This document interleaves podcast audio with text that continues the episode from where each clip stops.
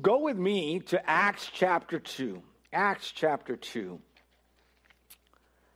You know, that's one of those things we were talking about. Um, I, my class that I have on Sunday uh, evenings uh, is dealing with relationships of life. And uh, what I'm going to share uh, uh, this morning is something of a kind of a, a, little bit of this last couple of weeks that we've been going over as a class. And so if you're in my class, you might catch a little bit of that. Uh, but um, different relationships in life our relationship uh, with God, relationship with others, our friendships, um, and in this portion, our relationship with our church, which we're calling fellowship. And um, as we look at life, we realize that through the lens of the Bible, this is one of the most important relationships in our life our relationship with our church or the church. You see, uh, the reality is, is that the church is made up of every single believer on planet Earth. Every single person that has placed their faith and trust in Jesus Christ is part of the universal church, okay? That's what makes up the church. But then you have, as what we found find in the New Testament, different cities and different houses, different places where those believers, those children of God would get together for different purposes. And every time that there was this community being built, it was known as a church the church of Jerusalem, uh, the church of Galatia, the church of Corinth. They were described as a geographical area being gathered together, these uh, local body of believers. Initially, uh, they didn't have buildings like this or own property like this. Most of the time, it was a, house, somebody's house. It was somebody's back porch or front porch. It was somebody's living room. This is where, where they would get together and they would form uh, this local body of believers, this church. And it became a community. And uh, throughout the New Testament, we see that this community, this local body of believers, is something that God instituted, Jesus Christ instituted, and He founded it and He uh, equipped it for a, a very important purpose. The ultimate mission of the church is to carry forward the good news that Jesus Christ died for the sins of the world, that he rose on the third day, and that one day he's coming back again to recover what was lost through sin in Adam and Eve, and what sin destroyed, that relationship between God and man, was restored through Jesus Christ, and that Jesus would come again to be able to finalize that chapter of reconciliation reconciling God with man. And the church's mission is to share that with every single person in the world. And so we find that to be the mission, but he equips the church, that local body of believers. And here we are in the uh, east side of Palmview, Texas, Bethany Baptist Church on a Sunday morning, the 29th of January, 2023. And all these 2,000 years later, we are still living out what was left in the New Testament as to what should be happening.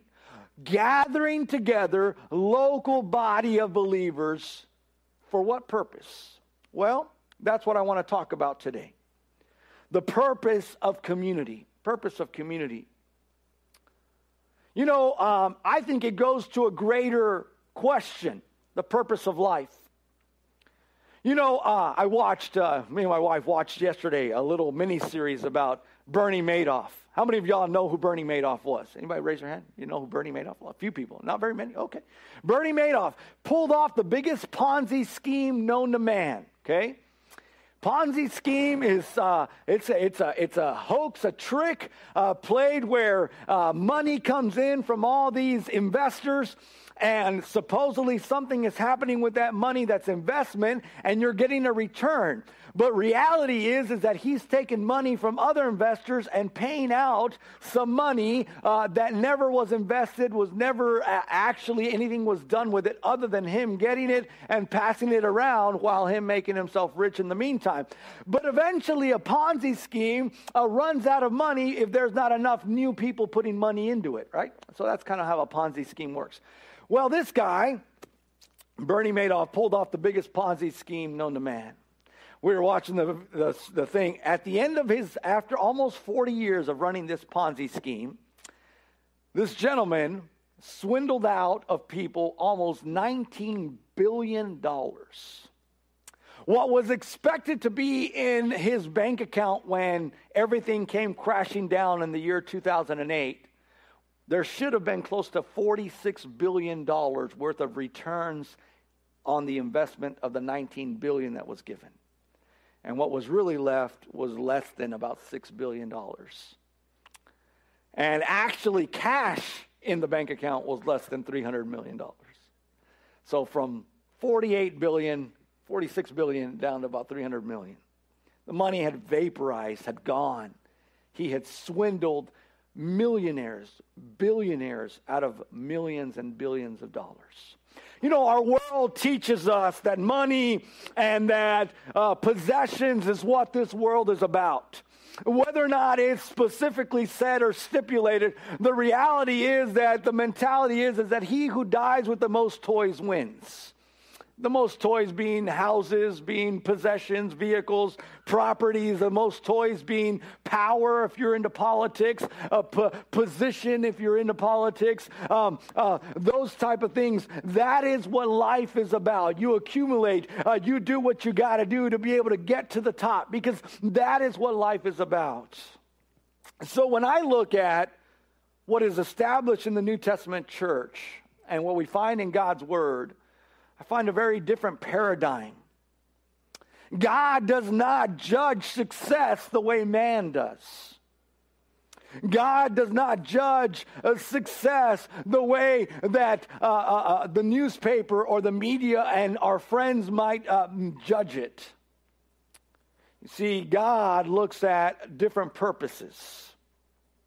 And so I want to share with you and encourage with you something that we find at the very beginning of the church in Acts chapter 2. So if you would, open your Bible to Acts chapter 2, which is where we'll be for the next few moments. And in Acts chapter 2, we find these verses. This is shortly after Peter, uh, who, by the way, by the way, let's not forget who, the, who, who, who Peter was. Peter was the impulsive, disciple, the one that had a little bit of a hot temper, the one that Jesus and some of the other disciples were always having to, hey, calm down, easy there, Peter. That kind of Peter, that was Peter, right?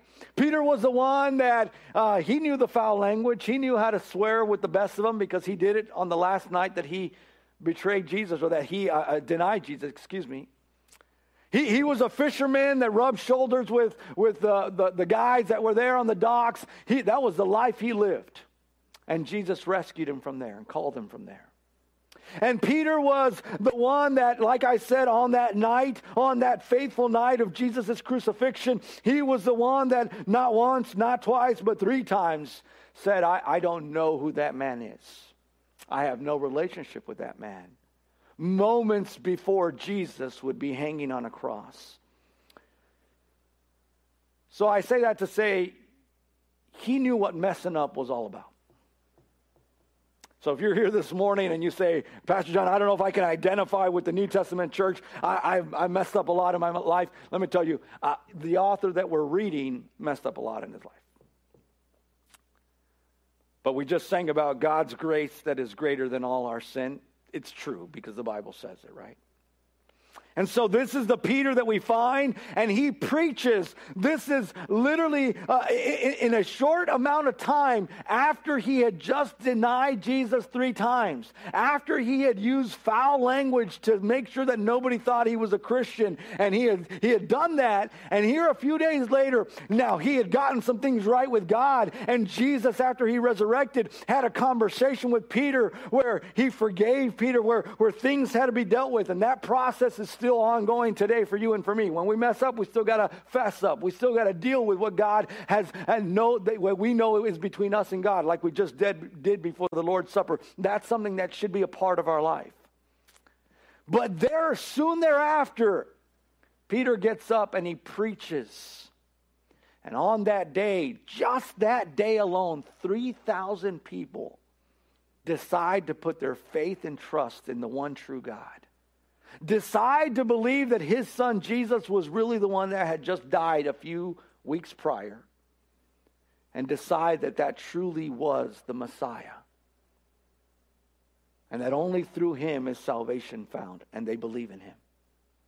And so here, that's what the work of the Spirit is doing. An amazing surgence of these new believers is happening. And now there needs to be the establishment of something that we come to be known as the church a community of believers. And like I said a few moments ago, here on this 29th of 2023 of January, you and I are following in those footsteps. We are literally still doing exactly what they said. And so it is important to go and to look at where we started. You ever, you ever been on, the, on a trail hike like that?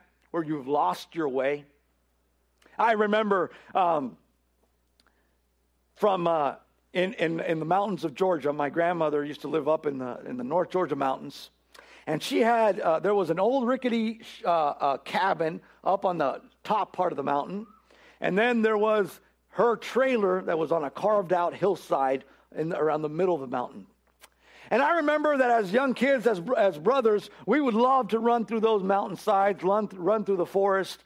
Uh, unlike here, there wasn't mesquite trees that would grab you and, uh, and tear your flesh. Um, there was a little bit more like pine trees and things like that. It was nice, all right? It was nice. And so we remember running through the forest there. And, uh, but I remember that my thought was always, if I get lost, because I was always scared of being lost.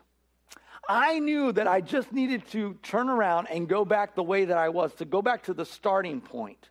Because from there, I had found my way many times to get where I wanted to go, whether it was the creek, whether it was the cabin, whether it was her trailer, or whether it was some other spot. But I knew if I could go back to where I started, I could find the path correctly. Can I tell you something, church, this morning here? I believe that as a church, many times we have lost our way. We have become something, we have acted in a way that we were never meant to be. We've lost our way. And I feel like this morning I want to encourage you and encourage us as a church to go back and to and to think through. Let's go back to the beginning and see if we can refine our way. And here this morning, you can walk out of here in a few minutes encouraged and challenged to be able to say, hey, yeah, I'm a new Christian or I'm a seasoned Christian. But I got to remember this is what was meant the purpose of community and the church. The purpose of community and the church. Acts chapter 2, we're going to jump down to verse 42. In verse 41 is where we find that 3,000 people were saved and baptized that, uh, that Peter had been preaching at there in the passage before. And then it says this in verse 42 of uh, Acts chapter 2, and I will be reading out of the New Living Translation. So if you're up there, you might have a King James or a ESV or something else, just so you know, in case the words are a little bit different, no big deal. Verse 42 says this All the believers devoted themselves to the apostles' teaching and to fellowship and to sharing in meals, including the Lord's Supper, and to prayer.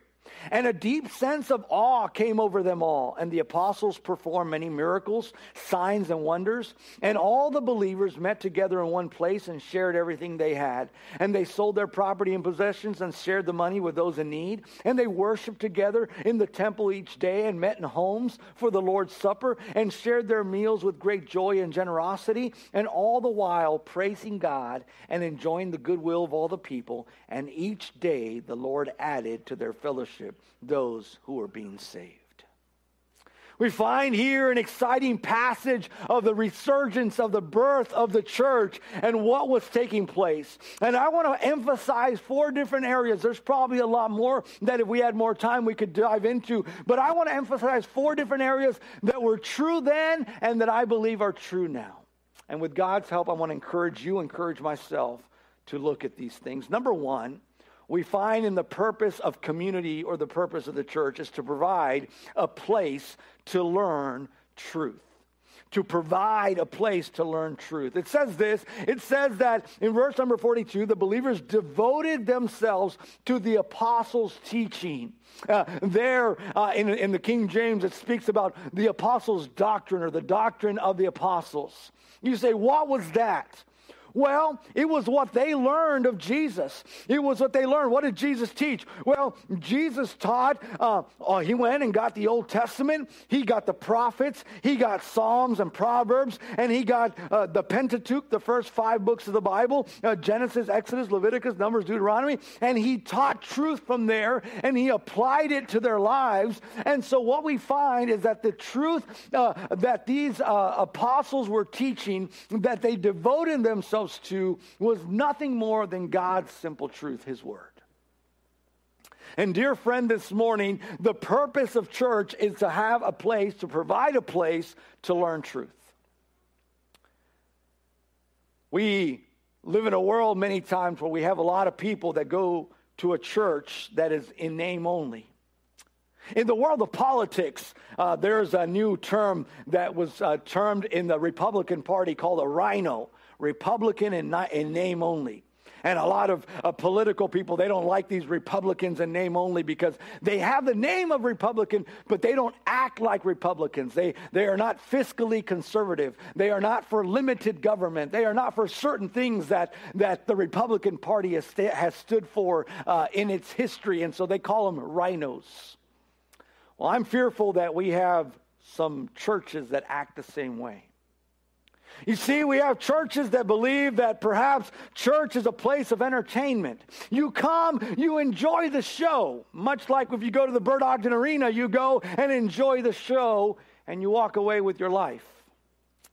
Well, we find that the purpose of church, the purpose of community that we find in the Bible, was that the believers devoted themselves to the apostles' teaching. That is to say, that what this book had to say was important enough to them that they took time out of their time together to learn from it. Dear friend, can I encourage you that you give room to the teaching of God's word in your life? Can I encourage us as a church? You, you know why we have, we don't have a daycare back there taking care of our kids, right? Well, we have our teachers teaching God's truth at a elementary level, at a pre-K level, at a fourth and fifth grade level. We don't have a youth group that sits there and just has events and activities for the purpose of just having activities. No, we want a place that is conducive to learn truth at the stage of life that they're at. And we are here this morning having a service that is trying to portray and proclaim truth. The purpose of church, the purpose of community is to provide a place to learn truth. But not only that, we find that all the believers devoted themselves to the apostles' teaching and to fellowship. Fellowship. That word there, fellowship, is speaks about a sense of community, sense of, uh, of communion. There was togetherness. So, not only number one is the purpose of community or church is to provide a place to learn truth, but we also find that church is a place to provide loving people, to provide loving people. To fellowship is to be able to come together with a common goal. Unity, uh, community has the word unity in it. It means there are things that, do, that bring us together. You know, one of the things that I find fascinating about church is that you can have people that come from the poor side of town or the rich side of town. You can have people that have the newest car, the oldest car. You can have people that went to the highest level of academics, and you can have people that uh, uh, skipped out on second grade. But the reality is, is that we come to the gospel and that at the foot of the cross, the ground is even, and that we find that underneath the blood of the cross, we are all the same. And we have a common goal that there's a God that rescued each and every one of us from our condition, from our lost state, and from our greatest need. The great void that we had in our life was supplied through the one reality that Jesus Christ, being the Son of God, loved us and wanted to have us to himself. And that unifies every one of us. Church is a place that provides loving people. I say loving, that's important. Go with me to 1 John chapter 2. First John chapter 2. Fellowship requires of us something very important. In First John chapter 2, we find this in the first 10 verses. I want you to listen carefully because it is so important. It says, My dear children, I am writing this to you so that you will not sin. But if anyone does sin, we have an advocate who pleads on our case before the Father. He is Jesus Christ, the one who is truly righteous. He himself is the sacrifice that atones for our sins sins, and not only our sins, but the sins of the world. And we can be sure that we know him if we obey his commandments. You got to know truth. You got to know truth. You got to know truth. If someone claims, I know God, but doesn't obey God's commandments, that person is a liar and is not living in the truth. But those who obey God's word truly show how completely they love Him. And this is how we know we are living in Him. Those who say they live in God should live their lives as Jesus did. How is that? Dear friends, I am not writing a new commandment for you. Rather, it is an old one. You have had it from the very beginning, this old commandment to love one another. It is the same message you heard before, yet it also new. Jesus lived the truth of this commandment, and you also are living it. For the darkness is disappearing, and the true light is already shining. If anyone claims, I am living in light, but hates a fellow believer, that person is still living in darkness. Anyone who loves a fellow believer is living in the light and does not cause others to stumble. Community, the purpose of church is to provide loving people, to provide loving people. It is a place to learn, it is a place for loving people. Can I encourage you? Can I encourage you, dear Christian, this morning? Who, who, who, is, who are your friends? Who are your friends? Who makes up those people around you? You see, in uh, what we find in the New Testament church and the description, if we're if we're at the at the point in the trail where we're going back to the beginning to find our way, may we be reminded that the church was meant to be a place of loving people. May, be, may it be the number one characteristic of our church. May it be described as a place that, man, those people are some loving people. They love deeply, they love truly. You see, if we are truly going to live out the purpose of the church, the purpose of community, we're going to have a place that provides a place to learn. We're going to have a place that provides loving people. Loving people to one another. And sometimes that is a really difficult task, isn't it? Oh, to abide with the saints, that will be glory. Oh, to live with them here on earth, that's a different story. That's how the poem goes. Glory will be all the saints together. But here on earth, that's a different story. I don't like you. You did me wrong. How dare you? You didn't look at me right. You took my parking spot. You took my seat. You told my kids you weren't supposed and we find every reason. And you know what? What I'm convinced of is that that's exactly the plan of the devil because he knows if you know the, it's just like today, the 49ers and, and who's playing right now? 49ers and uh, Eagles. 49ers, Eagles, and the Bengals and the Chiefs, right? What, what is that offensive coordinator and that defense coordinator doing right now? They're studying their plays, but more importantly, they're studying the other plays. That offensive coordinator, he's studying the defense. The defense coordinator, he's studying the offense of the other team. Why? Because if you know what they're going to do, then you know how to get ahead of it. You know what the devil understands better than you and I? The purpose of the church.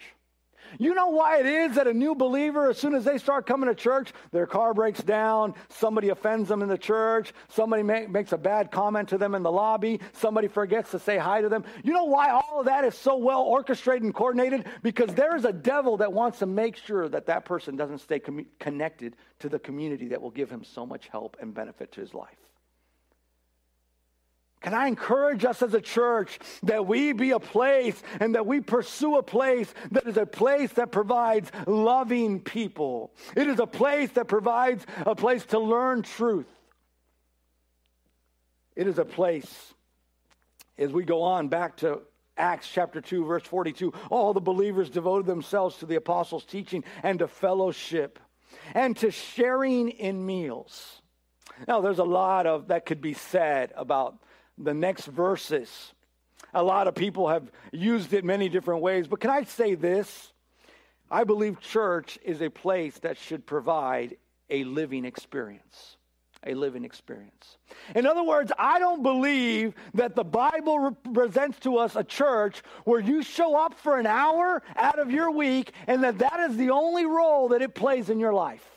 That you go and you show up and you sit in a seat and you listen quasi participate and go home and go on with your life. I don't believe that that is the New Testament church and the purpose of we find in the New Testament church. What I find is that the Bible reflects to me that church was meant to be a place that provides a living experience. That phrase, uh, sharing in meals, uh, obviously what we just did, it does include that. It speaks including the Lord's Supper. What we just did, that's part of what we do. But you know what? I do believe that the church should be a place wherein we are bonded together outside of the four walls and the, and the parking lot that encompasses what we came to be known today as Bethany Baptist Church. I believe that outside of that, there should be something that ties us together in a living experience. You say, Pastor John, how, how would that unfold? Well, the wonderful thing about today's technology world, maybe it's a phone call, a text message between you and somebody else saying, Hey, I'm praying for you. Hey, I'm encouraging you. Hey, it's great to see you at church. Hey, we missed you at church. You know, it's important to, side, to come alongside somebody that you know you've been in the things of the, of the Lord for a little bit longer, and, and you see this person, this, this uh, couple, and, and, you say, hey, you know what? They're, they started coming to church. Why don't we go talk to them and see if they have any questions? And you take the initiative to say, I want to provide because as, as fulfilling the purpose of the church, a living experience that outside of the four walls and outside of the, of the slotted time slot that we have for church, that really church is not just a time slot. It's not just a service order that says this song, then this song, then this prayer, then this and this. It, it exists outside of that. It exists in, in a living experience between its members. And I don't mean members as a roll call, I mean as children of God, redeemed by the same blood, covered, having our sins covered by the same blood that was shed on the cross and amongst them there should be living experiences. And god has equipped you with a way and with a with a background that can be a blessing to somebody else. And, and it, it, he is uh, uh, providing other people to be a blessing to you. And he brings this together through the form of what's known as a local church. And there you should be living out a living experience together. Can i encourage you dear christian today to both take advantage of the purpose of community in the church and to fulfill the purpose of community in the church. May we truly desire to have that living experience together, provide a living experience Oh, these Christians, they devoted themselves to the apostles' teaching. They devoted themselves to fellowship and to sharing in meals, including the Lord's Supper. And the, and the Bible says in verse 40, uh, 42, there at the end, it says, and to prayer. And to prayer. These are the four things that I want you to walk away with this morning. Church, the purpose is to provide a place to learn truth. It's to provide a place of loving people. It's to provide a living experience. And it's to provide burden lifters. Burden lifters. Can I encourage you this morning? Dear friend, church should be a place where you can share your burdens. You know, too many times we find that the church has turned into a place where I want to guard against anybody knowing what's really going on with my life. No, no, I'm here for a smile, a handshake, a high five, and hey, how you doing? I'm doing great. Thank you. Good to see you. All right, we'll see you next week. No, I find in my Bible that there's a place that the Bible says that there should be burden lifters. There should be a place where we can share our needs and we know that this person isn't going to go gossip about them. They're not going to use it as a weapon against us. Hey, you know what? If you messed up Friday night, if you messed up Saturday night, I want to tell you something. This should be a place where you can be able to go to somebody and say, hey, you know what? Pray for me. I'm just really struggling here. And there should be a place known as the church that is a place where the burdens are lifted. Because that's what the Bible says happened in the beginning of the trail. That's what was going on. It wasn't a bunch of perfect people saying, "How you doing? Great, good, good. Yeah, uh, me too. I'm doing great." Yeah. No, it was where prayers were lifted up, where things were said that, hey, if you have a need, how can I need how can I meet it? Yeah, physically, sure. There, there were physical needs being shared, but I guarantee you it was a lot more spiritual needs being shared.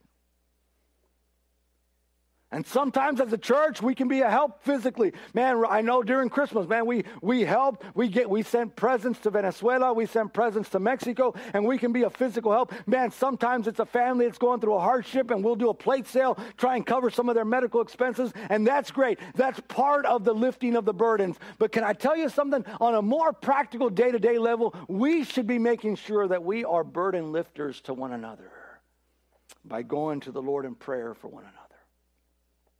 You know what becomes so easy is it becomes, it is a very, in our generation, very myopic, very selfish generation. It becomes every time I pray, it's only about me, only my needs. You know, one of the things that I think God wanted for the Christian life is to us to learn to pray for others more than for ourselves. And the purpose of the church was to provide burden lifters. Man, can you imagine what it would do to a city, to a community, if the people caught wind of the fact that if you go there, they're going they're to know what's going on in your life and they're going to help you. They're not going to judge you, they're not going to condemn you, they're going to lift your burdens. I guarantee you 322 chairs wouldn't be enough for this auditorium if that was the word that's spread on the street. Every seat would be filled because I guarantee you, somehow, every time I talk to somebody about how things are going in their life and I get beyond that superficial level, there's a need in their life. And they are astonished and shocked that I take five minutes to go beyond that and to say, Yeah, what's going on there? How can I pray for you? Yeah, I pray. I have a prayer list. I, let me pray for you. You know what? Let me pray for you right now. This week, um, I got a phone call from somebody who runs an organization um, that's an association of camps. And this, uh, this person called on the phone and said, Hey, I'm so and so from the organization, and we're just calling around to the camps trying to see what the need is. And I said, Oh, well, right now we're doing a building project and trying to get things promoting for summer. And she was like, Oh, great. We'll put that on our prayer list. You know what? Can I pray with you right now? Can I tell you that my entire week, one of the highlights of my week was the fact that that person took 30 seconds of their day to call me, to confirm who I was, to confirm if there was a need represented, and to pray with me on the phone. Took maybe 60 seconds. But during the last seven days, that was one of the highlights of my week. You know what's amazing? Is that you and I have access to that same throne. God listens to you and to me the same way. Sometimes I remember growing up, I remember people coming and talking to dad, uh, the 30 year veteran, 25 year veteran, and saying, Hey, Pastor, would you pray for me? And I remember that they would talk to so and so in the church and be like, No, no, but make sure, make sure Pastor prays for me. I remember thinking, You have the exact same God. Pastor doesn't answer prayers, God does. Pastor has limited resources. God has limitless resources. You're asking the wrong person, especially when it comes to that. Burden lifters. Church, can I encourage us? Four areas that we find that are the purpose of church. We can be part of the of the of the need uh, of meeting the need. We can be understanding what we're supposed to be doing as a church when we put those together, right? We can, we can be the ones that today need prayer, and tomorrow we can be the ones praying for somebody else. We can be the place that today somebody is teaching us, and tomorrow we can be teaching them. You say, Pastor John, I can never teach anything. Well, today you already learned what the church is for. I guarantee you there's one or two people this week that you could share. Hey, did you know that the church is for these four things? You say, you, you, that's Wait, I can do that? Yeah, you can. I get, my material is free to be given away. I promise. I won't charge any royalties on it. It's not mine. it came from here. God wants us to learn truth, to share truth. God wants us to be able to be loved by people and to love people. God wants us to have a living experience where we are coming alongside, rubbing shoulder to shoulder with people who need the truth, who need to see the truth lived out, who need to see that, yes, uh, here, here's our marriage, here's our family. Perfect? Absolutely not. Do you have tr- tr- troubles and trials and tribulations? Oh, you bet. How do you do it? Well, God. God's word, God's truth. Uh, uh, do, you, uh, do you ever fail God? Daily, hourly, minute by minute. But God's grace is enough, and He pushes me through. Living experience, burden lifters. Today, I need a shoulder to lean on. Tomorrow, you'll need a shoulder to lean on. And you know what God established for that to be the case? Church, community. Encourage you this morning be part of it, take advantage of it. Let's pray. Father, we love you. We thank you for your truth. We thank you for your word. Lord, perhaps today, through the Lord's Supper, contemplating and thinking about things that are going on in our lives, perhaps today, as we look at the purpose of the church and how we should be part of what's taking place, enjoying in it, and being part of being a refreshment to others around us. And perhaps in something that was said today, my dear brothers and sisters found something that was a help to them and a need to be dealt with in their life.